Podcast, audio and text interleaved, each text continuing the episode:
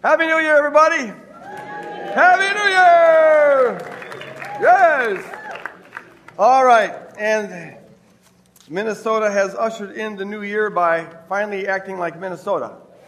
Uh, we knew that good run had, uh, had that, that, that, Kentucky winter we were having uh, couldn't last forever, so uh, it, has, it has arrived finally.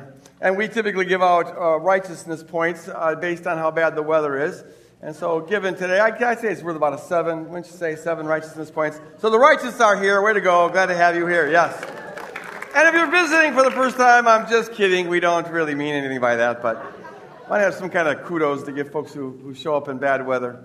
Anyways, uh, my name is Greg Boyd. I'm one of the teachers here at Woodland Hills Church. It's good to see all of you.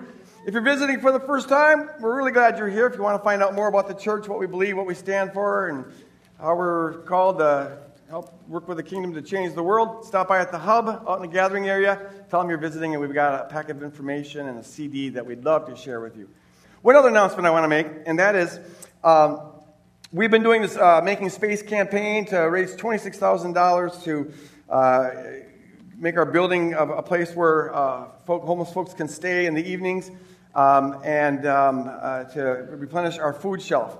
And I mentioned after two weeks, we had uh, already raised $32,000. After three weeks, we had raised $64,000. And as of now, we've raised $96,000. yeah, praise God. That's, that's, that's fantastic. That's fantastic. So, hats off. I, I just love the way uh, the community here responds uh, to the needs of the poor. And uh, I'm expecting great things in that area in the future. All that money will be used to minister to, uh, to folks in that area. Uh, in terms of the general thing, we're still in the tank, so just keep that in, in, in, in your prayer. But uh, yeah, so praise God for that.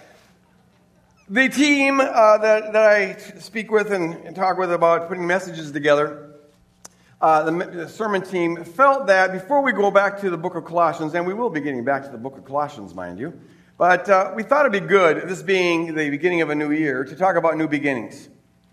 Uh, a lot of people are making New Year's resolutions. Uh, and, and so we thought it might be good to have a little Bible teaching around that. I myself am not a fan of New Year's resolutions because usually they're made sort of willy nilly, haphazardly. Uh, studies show that over half of them are broken by the end of January, and over 90% are done by the end of the year.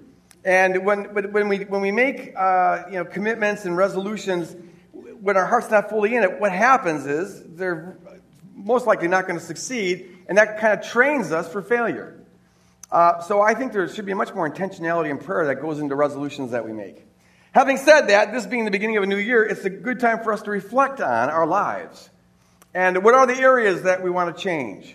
Because as we're going to see here in a minute, uh, the, the norm for the New Testament is that we're always supposed to be changing, always supposed to be growing, always supposed to be pressing on.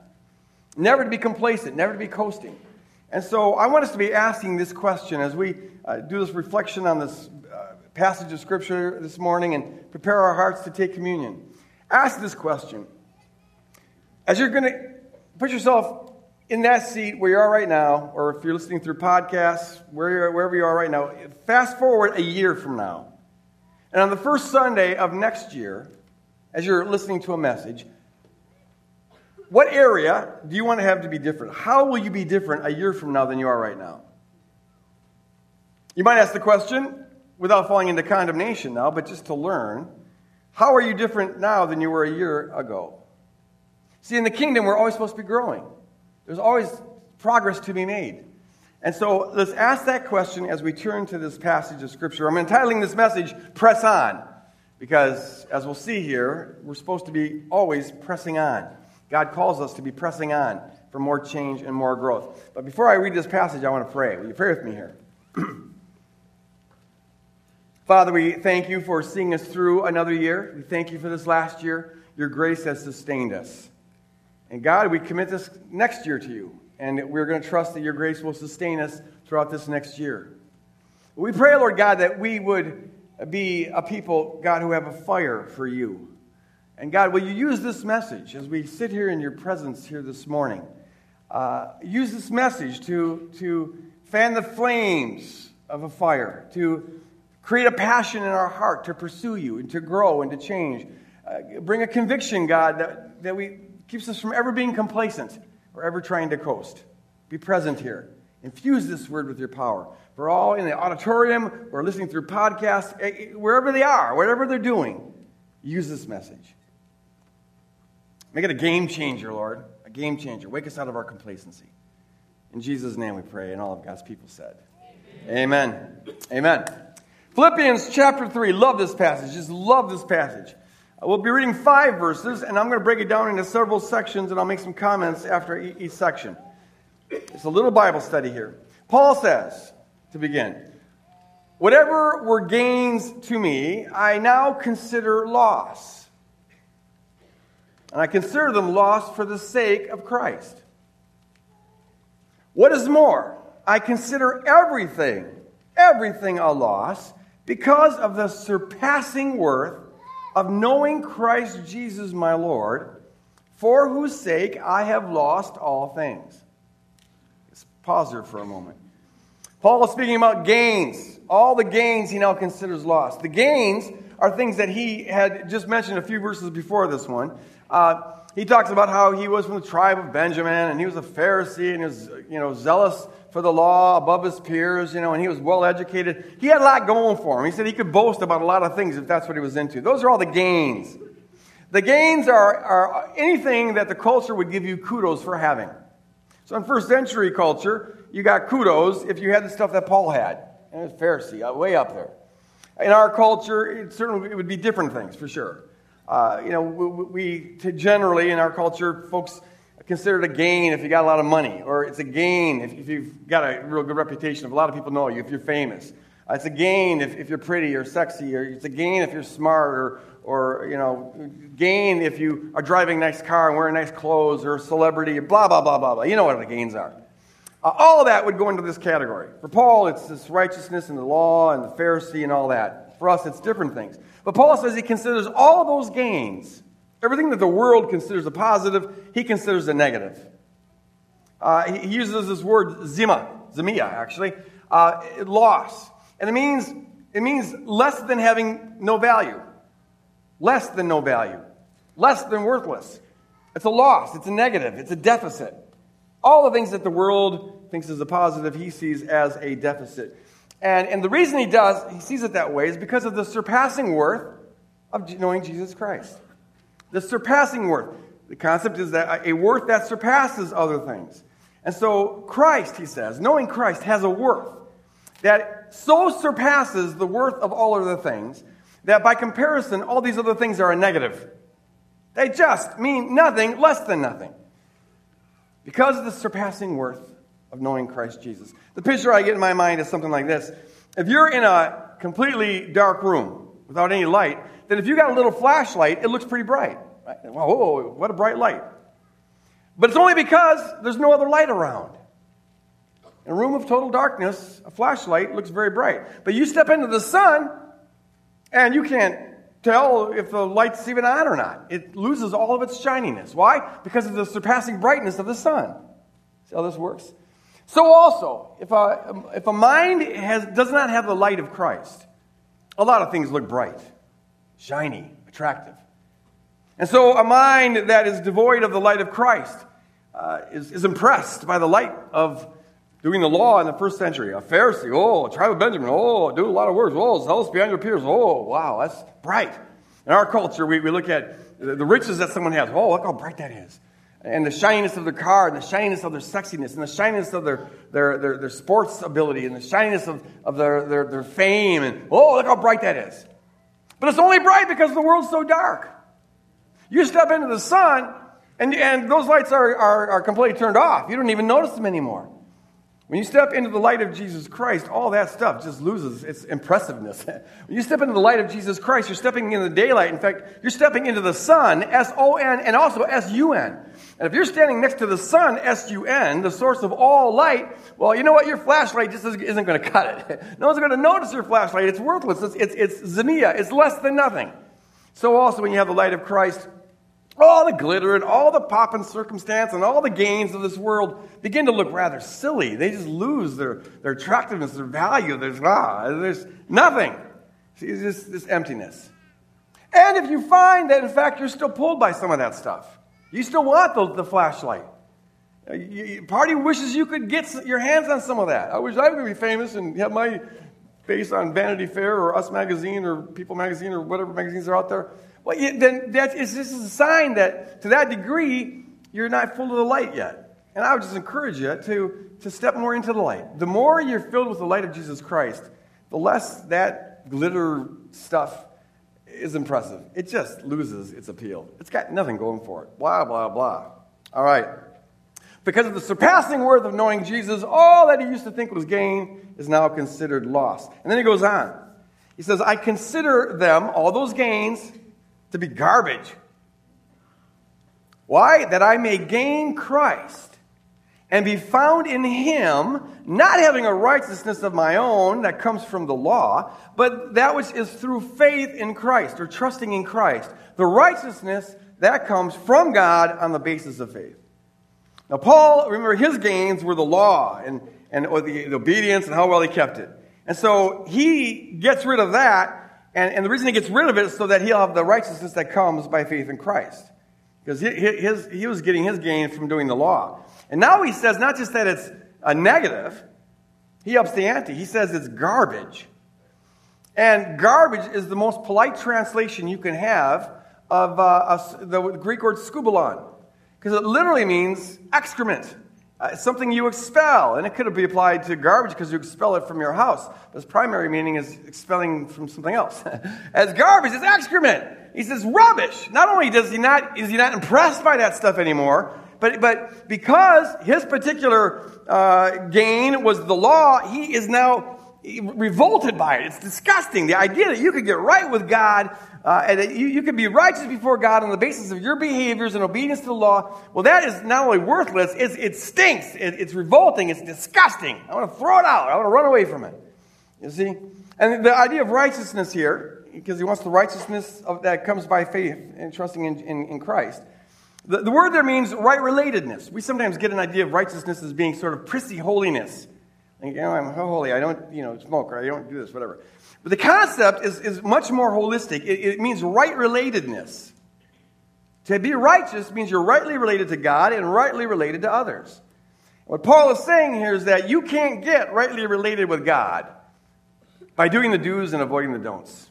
You, that, that can't make you rightly related to God because what sets us apart from God is way more fundamental than our behavior. It goes way deeper than that. So you can't, on the basis of, of performing the law, even if you do it as good as Paul did, your righteousness is, is as we read in Ezekiel, it says filthy rags. It, it, it, amounts to nothing on the basis of your do's and avoiding the don'ts and your nice behavior, don't ever think you can impress God. Don't ever think you get God to like you more because of, of this, that, or the other thing that you're doing or not doing. That's all excrement. Paul is saying here is, is that when you come into the light of Jesus Christ and you begin to know God's grace, you begin to see God's love is for free, then you begin to see that legalism is a load of crap. That's literally what he's saying. Legalism is a load of crap. Uh, be done with it. It stinks. The idea that you're going to impress God with your little behavior. No, no, no. It's, the only kind of right relatedness we can ever have is given to us by grace.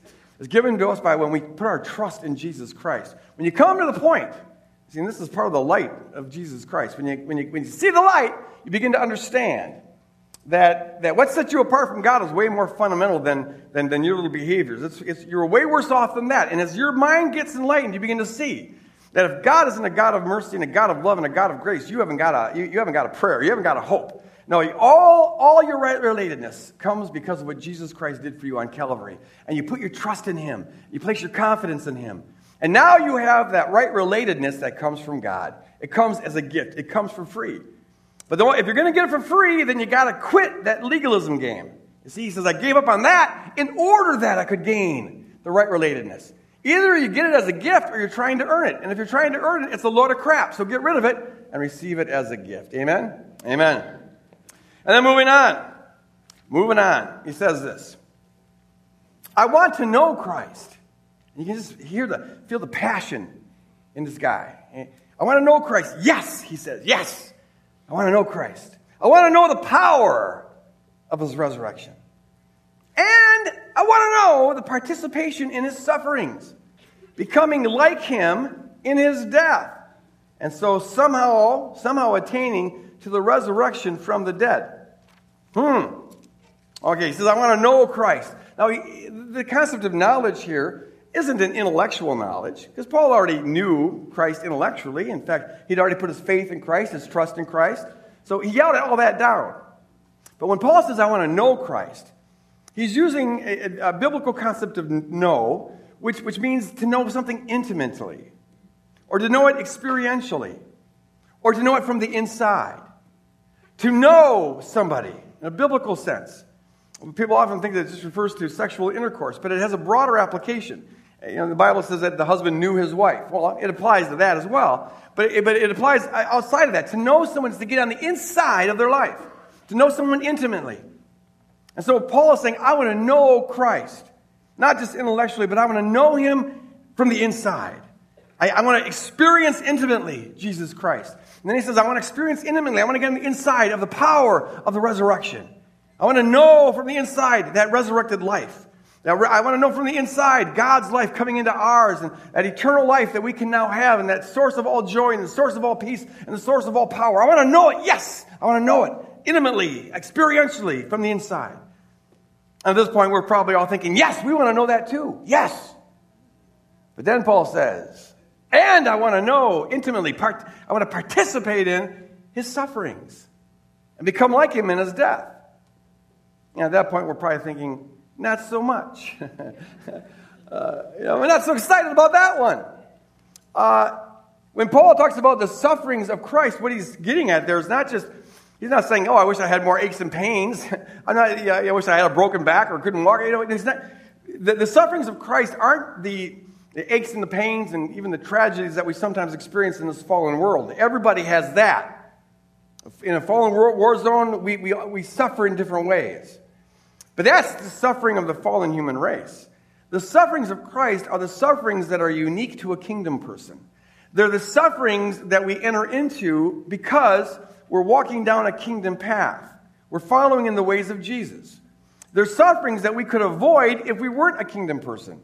Sufferings that we could opt out of. Now, the sufferings that just come as a part of humanity and part of life, you don't choose those. They happen to you.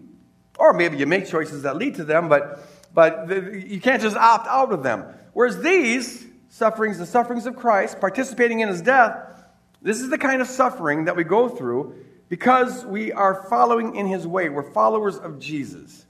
And Paul is saying here, I want to know them, I want to experience them. And, and, and he says it so that I may attain to the resurrection.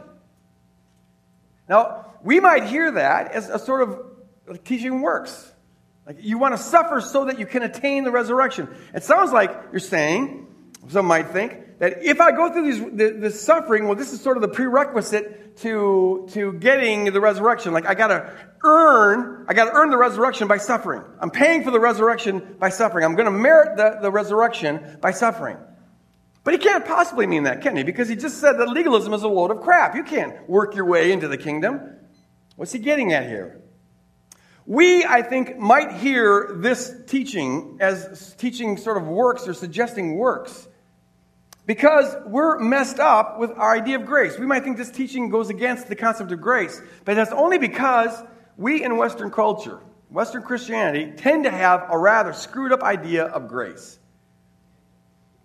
I say this quite a bit uh, because I think it's so fundamental.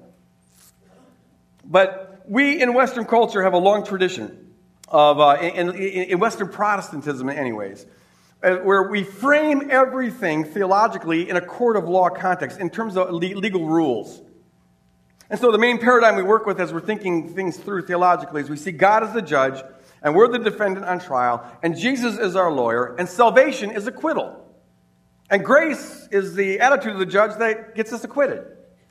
That's how we tend to, view things. Um, and, and we see the atonement that way. You know, Jesus cuts the deal with the judge, and, and, and everything gets construed that way. Now, if that's our paradigm, then we instinctively hear a teaching like this as sort of violating grace, or at least compromising grace. The way we might hear that is this uh, the judge says, okay, you're acquitted, because that's what salvation is, right? But if you, want to, if you want to be acquitted, you have to suffer. Or it might be like a judge saying, okay, you know, defendant, I will, I will waive your prison sentence, but you have to do 40 hours of community service. And we still might call it grace, but it seems like it'd be more graceful if he didn't give us the community service. You see, so we went by here teaching like this is compromising grace. But that's only because we frame things in a court of law context. We are, will do much better in thinking through things theologically in a New Testament perspective if we, instead of framing things in a, in a legal context, frame everything in a marriage context. Frame everything in a covenantal context. Because everything in the New Testament, in fact, the entire Bible, is written with that kind of frame of mind. It's a covenantal uh, book. It's, it's all about covenant. And so if you frame uh, salvation and, and, and uh, our relationship with God in a marriage context, well, then God isn't our judge, He's our spouse. And what salvation is, is it's, it, it's, it's not just an invitation, it's not just forgiveness and an invitation to be married, though it is that. But beyond that, what salvation is, is it's participating in the marriage. What salvation is, is learning how to be a, a fit spouse to the King of Kings and the Lord of Lords. What salvation is, is learning how to enter into the joy of being married to Jesus Christ and the power of being married to Jesus Christ and the peace that comes from being married to Jesus Christ. What it means to be saved is you're, you're in this marriage, and, and, that, and therefore we are, as it says in 1 Peter, we're participating in the love that is God. We're participating in the divine nature. As I like to say, and a lot of church fathers spoke this way, they see God, the Father, Son, and Holy Spirit, as sort of this, this beautiful, loving dance that goes on throughout eternity. And we're invited to join in that dance. And so being married to Jesus Christ makes us one of the dance partners. And so salvation is about learning how to dance with God, learning how to live with God, learning how to enter into the joy and the peace and the power of God. And we do that as this bride who's becoming increasingly radiant, the fit bride for the King of Kings and the Lord of Lords. That's what salvation is. And, and, and so when Paul is saying here about the suffering that, that, that we go through, it's not about earning anything or about, about meriting anything. It's about going in a direction that makes us that fit spouse for the King of Kings and the Lord of Lords. Uh, we have a role to play in this. It's all by God's grace, right? I said several weeks ago that, that we couldn't say yes to this marriage invitation if it wasn't for God's grace. We wouldn't say yes to God's invitation to be saved if it wasn't for God's grace.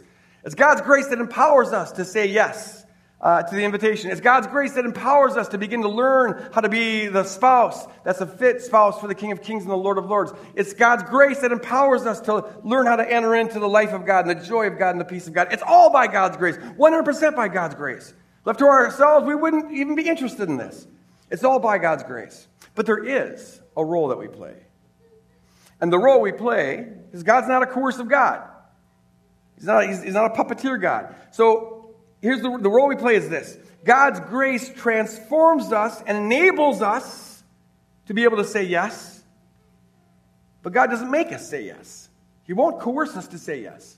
He empowers us to have that choice. But there's still a choice we make.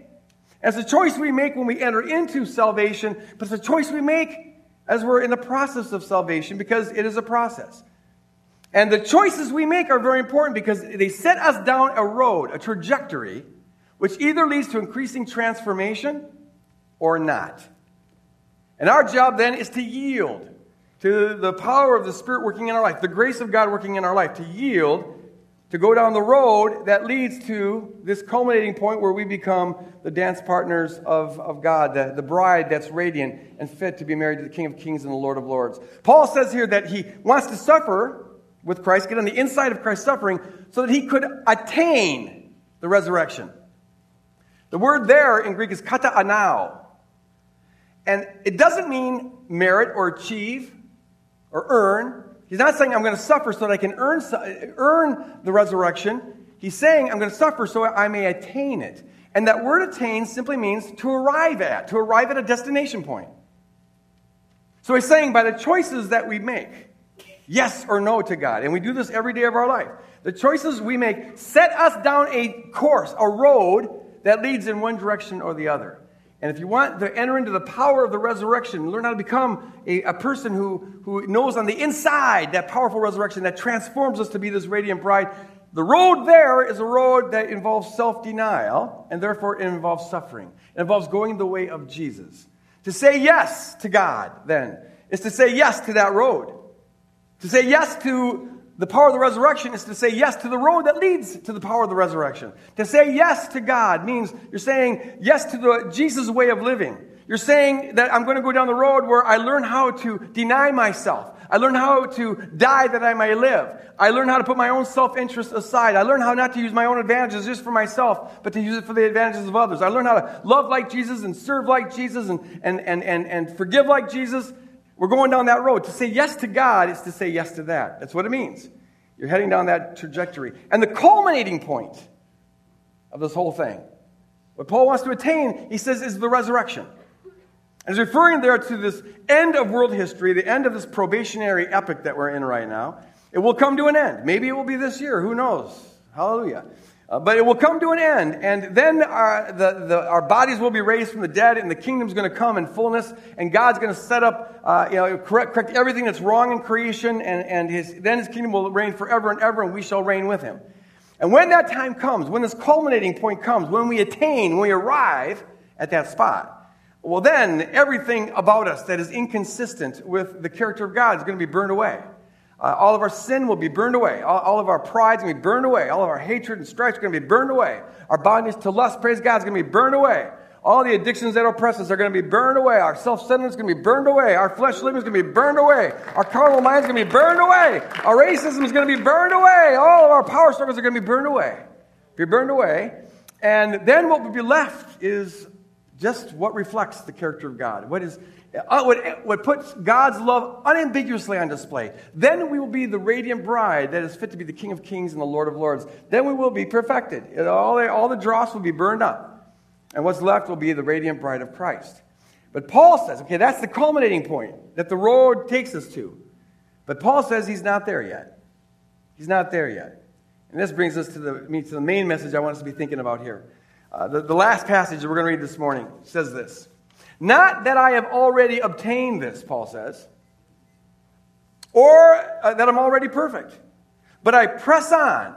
I press on to make it my own, to make it my own, because Jesus Christ has made me his own. I love that.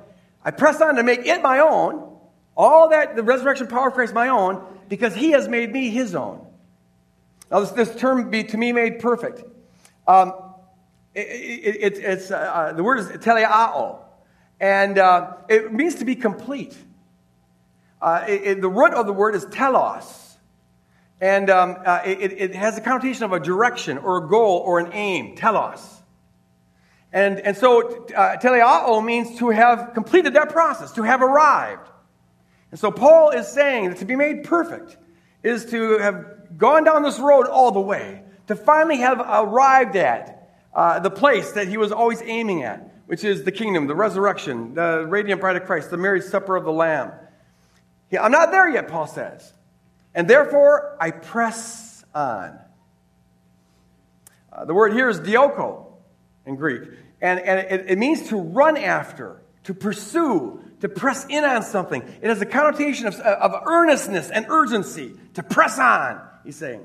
I press on. I, Paul earnestly wants to make the resurrection power of Christ his own. He earnestly wants to make the undying life of God, the eternal life of God, his own. He wants the righteousness of Christ to characterize his life uh, now. He wants to make that his own. But he's not trying to earn it, he's not trying to merit it, he's not trying to achieve it.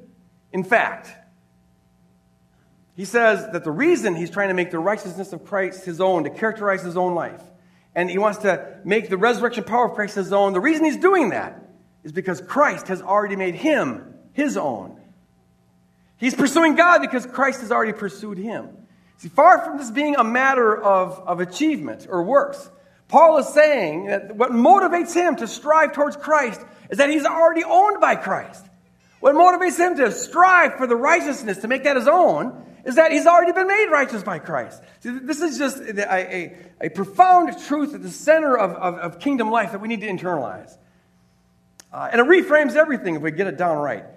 Everything we do toward God is a reflection of what God has already done towards us. Everything. If you're pursuing God, it's because God has already pursued you. If you love God, it's because God first loved you. Everything we do towards God is a reflection of the grace He's already given to us. uh, that, that, that, that he, he's holding us in his hands. If we're reaching out to God, that's not because we're righteous. No, it's because God's already reached out to us. In fact, he's holding us in this, this, this embrace. I get this picture when I, when I read this passage. Uh, you know, uh, Paul saying, I, I, wanna, I want everything about him to, to be mine because everything about me is already his. I get this picture of, of like a, uh, I see myself being held by Jesus. I mean, I'm this little kid. And, I, and as I was as a little kid, I'm real rebellious. So he's, he's holding me because he loves me. He's got this bear hug around me. He's just pulling me towards himself. But I'm going, no, no, I want to go my own way. I want to do my own thing. I want to be Lord of my own life. I, I like it. I, I, like to have my life apart from you. So I'm struggling against him. And he's pulling me towards himself. But see, he's a little bit stronger than me. and, and so as he's pulling me, what happens is I start to buckle under, and, gradually I, my resistance breaks down. And as he pulls me in his love, my heart begins to melt. And as he pulls me in his love, I begin to have an affection towards him. And as he pulls me to in his love, the light of Christ begins to go on, and I stop seeing the things of the world as having this attraction, and I stop wanting them so much. And as he pulls me tightly in his love, I begin to want to pursue him and chase after him. And, and, and see, then I'm pursuing him and I'm pressing on and I want more Christ likeness and I want to look more like Jesus. But the only reason I'm doing it is because he's had me in a bear hug all along. And the fact that I'm, I'm going after him is, is, is just evidence of the fact that he's already gone after me and he already owns me. Everything, every inch of progress we make in, in our, our walk with God, we've got to say yes to it. But it's all a function of God's grace pulling us towards himself. If you have a little more light now than you did before, it's because God's been holding you all along.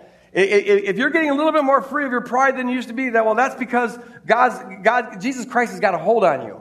If, if, if you're getting free of some of the bondages you've had in your life, that's because Jesus Christ has a hold on you. If you're learning how to love your spouse a little better than you did before and love your kids a little better than you did before, it's because Jesus Christ has this loving hold on you. If you're learning how to serve a little bit more and love your enemies a little bit better and forgive a little quicker, it's because Jesus Christ has got a bear hug around you and he's pulling you to himself. No, we don't earn nothing. We don't achieve nothing. It's all by his grace. It's all by his grace. All by his grace. But, folks, we do have to say yes. Uh, what we do, we don't do to try to earn anything. We're not trying to, we don't do stuff to get heaven. No, we do stuff because he's already given us heaven. And we don't do stuff to try to, to get righteous. We, we do it because He's already made us righteous. But that puts in us a hunger to now actually make the righteousness characterize our life, to make it our own here and now. And the final thing I want us to reflect on is, is just this as we prepare for communion. Paul is, is got this passion to press on and grow, go further down the road towards completeness.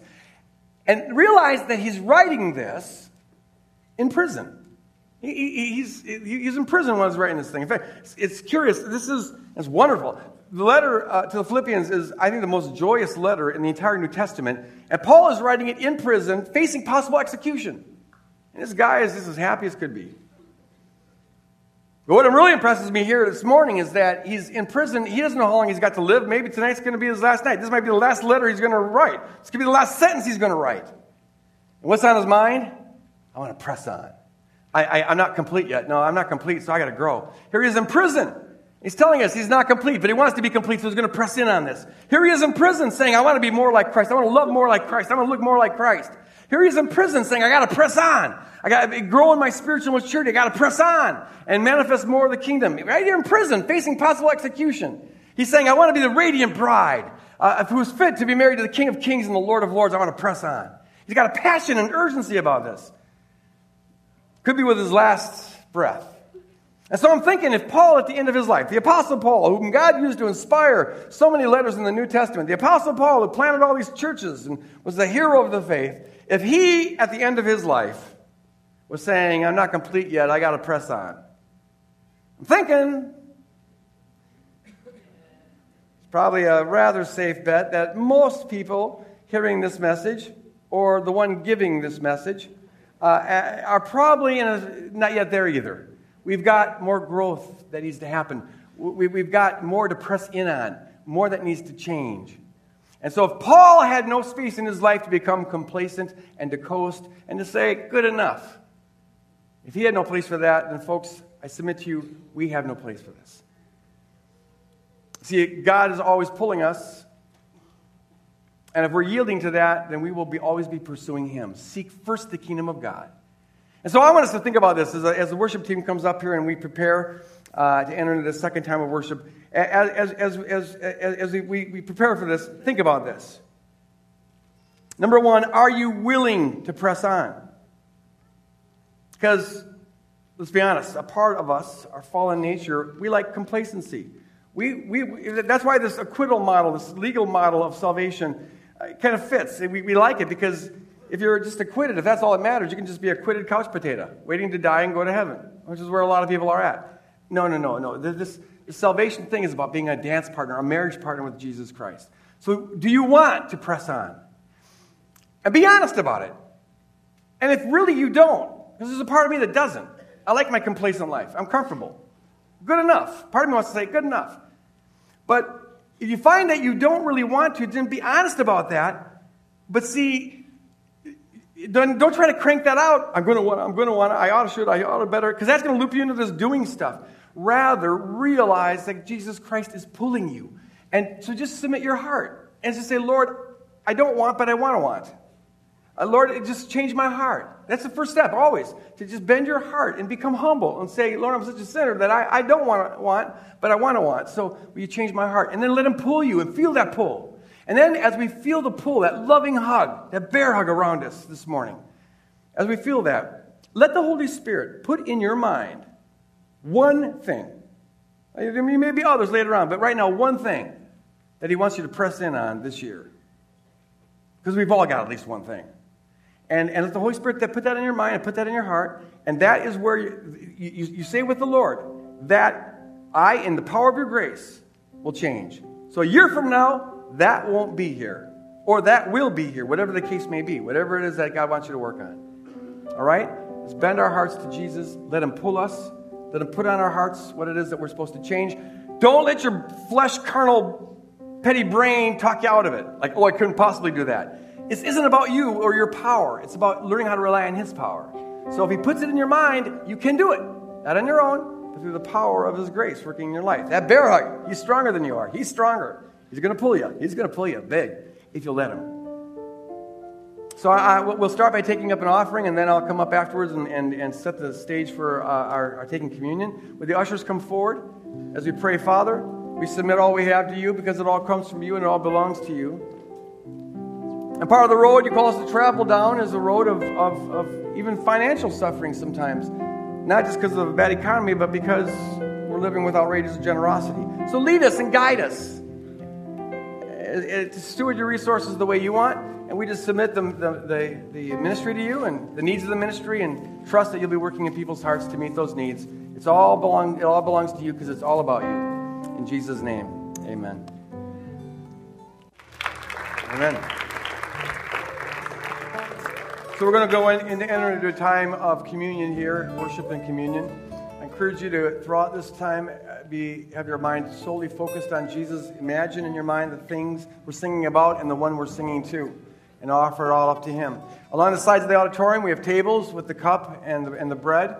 And uh, when you feel ready, uh, just get up and go and take uh, the communion. If you want to do it with uh, family or friends who are with you, then do it as a group. We, we encourage that. We at, at Woodland Hills have what they call open communion, which is simply that um, we don't screen anybody. Uh, we invite everybody to come and participate in this uh, if you want.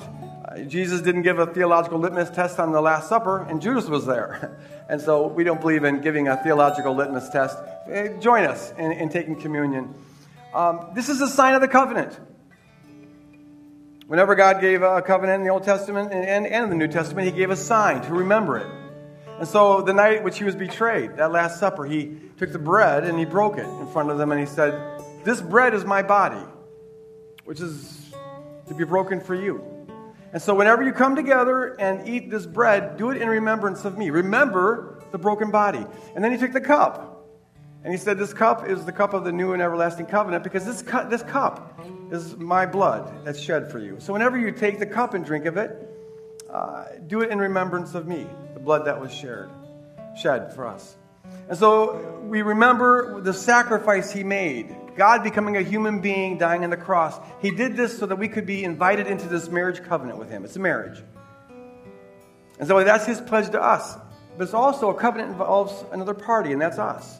And so this is where we, as we remember the covenant, we remember our pledge to make him Lord, which means our pledge is to walk down that road of suffering. Our pledge is to keep pressing on. And so as we take this cup, remember the love, the sacrifice, the love that's pulling you every step of the way. But also keep in mind that one thing that the Holy Spirit maybe is putting on your mind to change this year, to press in on this year, and offer that up to Him. He died for us. Our job is to die to ourselves for Him. So, Holy Spirit, come, invade this time. Uh, flood us with your Holy Spirit. God, just, just do things here. Do things here. Heal people here. Restore people here. Set a fire in our hearts here. Just, just fall on us, Lord God. Fall on us. In Jesus' name, amen. Praise Him. Praise Him. Amen. Praise Him. Amen. Praise Him. For seeing us through this last year, for heading us into this new year, for His grace always surrounding us, for always pulling us, pouring His Spirit on us, we praise Him. We praise Him. We praise Him. Praise God. Praise God. Appreciate all you folks feel like God's presence here. If you don't want to leave, don't feel like you have to leave, uh, the prayer team's just going to be up here if you want to come forward. Can you guys just play for a little more? Just sort of vamp that. I just feel like God's presence is really here in a beautiful way. So, if you want to stay and hover, stay and hover. Otherwise, I, I, I encourage us as we leave this place to do it with a commitment to press in, to press on, to press forward. Uh, wherever we're at in our walk, we've got more room to grow, more, more, more things that need to be done. And he wants a bride who's radiant and who's washed clean and blameless. And so let his love pull you. This this year, make a commitment to pull you in the one area or two areas that he put on your mind. Let him pull you. Let him pull you. Keep growing. Never stop. Never get complacent. Let the fire burn. Let the fire burn. And go out and share it with the world in Jesus' name. Amen. Amen.